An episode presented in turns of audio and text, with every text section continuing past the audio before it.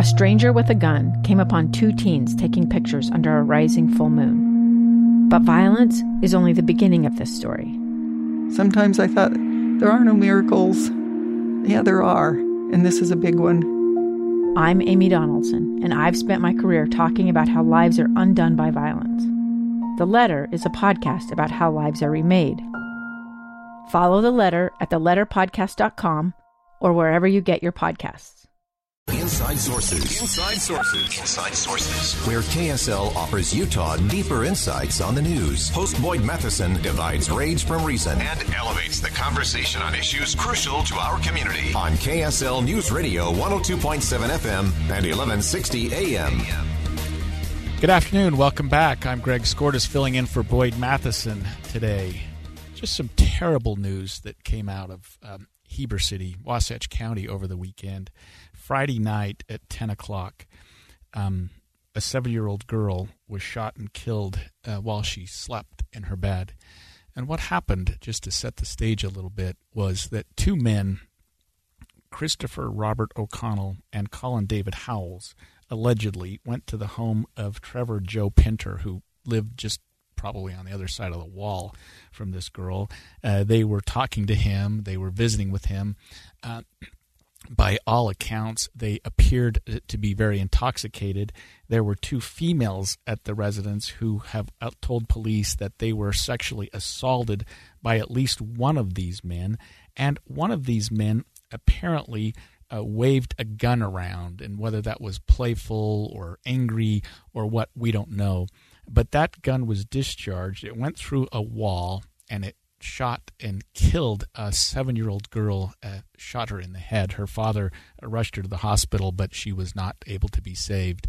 Now, the, the Heber City Police Department started their investigation, and they have uh, filed what's called an affidavit of probable cause. I don't know that the county attorney, uh, the Wasatch County attorney, uh, has filed charges yet or what he's doing. I think uh, Scott Sweat is the current county attorney in Wasatch County, uh, but but certainly would it would be record setting for him to file charges this quickly.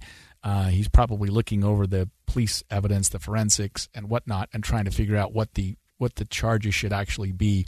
But the most important, or the most serious, I should say, of those charges uh, have been leveled, at least in terms of the probable cause statement. So, so, he, so nobody's been charged criminally yet. They've been booked into jail and in Utah, I suppose most states are the same way. If you if you're a police officer and you take somebody to jail, uh, to convince a judge to hold them and to set bail, uh, you file what's called an affidavit of probable cause, which is just a statement from a police officer under oath that says, "Look, I I think that." This is what happened. This is what I believe happened, and these are the crimes that I think uh, should be charged. Now, the county attorney can can discount that. The county attorney can file nothing, file the same charges, or do whatever whatever he wants. Uh, but in this case, the uh, officer from uh, Heber City Police Department uh, booked into jail all three men, at least initially, and the most important, the serious charges were filed, uh, alleged against Christopher Robert O'Connell, 34 years old manslaughter a second degree felony. And in Utah, that means it carries 1 to 15 years in prison. A possession of a controlled substance, and that is marijuana, which in Utah is still criminal. If you don't have a card, it's a misdemeanor B. Carrying a dangerous weapon while under the influence of alcohol. A lot of people don't know that that's a crime, but if you're drunk, you can't carry a gun. Uh, you you just can't do it. Or if you're high on some drug, um, that's a misdemeanor. Possession of a dangerous weapon by a restricted person that means that uh, in certain instances, a person uh, can't possess a gun because of a prior criminal history or something like that. And we don't know exactly uh, what O'Connell's criminal history is. I looked it up and I didn't see something that that struck me as um, making him a restricted person, but I can only look in, in Utah state courts. And then he's also charged with intoxication. Uh, the judge uh, did not set bail in that case. I mean, he's going to be sitting in jail at least for the for the initial time uh, while uh, police officers do their investigation and decide what to do with the case. Uh, Colin Howells, a 36 year old, was booked into jail on sexual battery, uh, apparently for the assault on the two females that were present and intoxication. And then the homeowner is accused of and booked into jail on probable cause for obstructing justice, which is a felony, a third degree felony, a lower degree felony, if you will, than the second degree, carries up to five years in prison because allegedly police, uh, allegedly he lied to police about what happened, uh, destroyed some evidence, and uh, really uh, impeded their investigation. Now, this is a case that's ongoing. It's a case where the county attorney has some very serious decisions to make. Um, it, it it's not a case necessarily that that makes for a very straightforward murder charge. A lot of people think, well, you shot some kid in the head, that's murder. Uh, but but murder requires under Utah law a, a, a knowing and intentional act. Uh, but if we, as we saw from the Derek Chauvin case, the the killing of George Floyd, uh, and and Minnesota law seems to be fairly close to Utah law. A crime, a charge of murder can be withheld or can be sustained rather, uh, based on what we call a depraved indifference to human life. I mean, a lot of people think of manslaughter being a a reckless killing, and of course it is. And and firing a gun through a wall in a building where there's adjacent apartments is probably reckless, and causing the death of a person is almost certainly reckless. And so, if in fact he is the shooter, and if in fact it can be proven that he's the shooter, there's probably a fairly compelling case for manslaughter.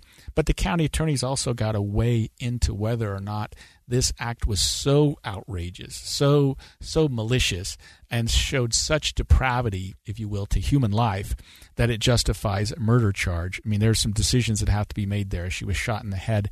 I don't think there's any question about the cause of death or manner of death. Uh, but the, the question in this case is going to be what we call mens rea, which is what was going through his head at the time. Um, what was he thinking? What was his conduct, and why did he fire that gun? Uh, the other two uh, are charged with serious crimes as well, or at least booked into jail on serious crimes, and they will almost certainly be contacted and asked whether they want to be uh, defendants or whether they want to be witnesses, and if they want to give testimony to the, to the police and to the court and to a jury ultimately uh, to sustain a, a, conviction for the real shooter in the case, uh, which is allegedly Mr. Christopher Robert O'Connell by the probable cause statement, uh, they may be able to do that. And of course, I've already indicated that there were two females present at the house uh, who are not charged with anything and probably won't be. Uh, they're probably going to be witnesses in this case, and they'll be questioned by the police. I'm sure they were questioned all weekend by the police and and determined whether or not they can be uh, helpful in that investigation. So a lot of work, a lot of information that we're getting. I'm told that the family set up a GoFundMe account, and we're hoping that they would get ten thousand dollars. And this morning, when I last checked, they were up very close to approaching forty thousand dollars in that account. Um, what happened up there was just tragic. Should have never happened. Um, so uh, um, that that's just a tragic incident that shows uh, really the danger of guns and the danger of intoxication and why we have laws that the way we do. Uh, when we come back after the break, um, I get to have some closing thoughts, and I've been thinking about what those will be. Stay tuned, and we'll uh, we'll let you know where we are. Two friends taking pictures of the rising full moon on a summer night. Two teenage kids doing what teenage kids do. When a stranger with a gun and a death wish changed everything. It was violent, it was senseless, and I will never understand it. I will never accept it. I'm Amy Donaldson, and unfortunately, we're all too familiar with stories about how violence shatters lives. But what we rarely see is how they are rebuilt. In a new podcast, The Letter, we relive tragedy but only so we can hear the rest of the story the struggle to reclaim lives, the realities of grief, and the possibilities of forgiveness. I believe in miracles. Sometimes I thought, there are no miracles. Yeah, there are, and this is a big one. Follow the letter at theletterpodcast.com or wherever you get your podcasts.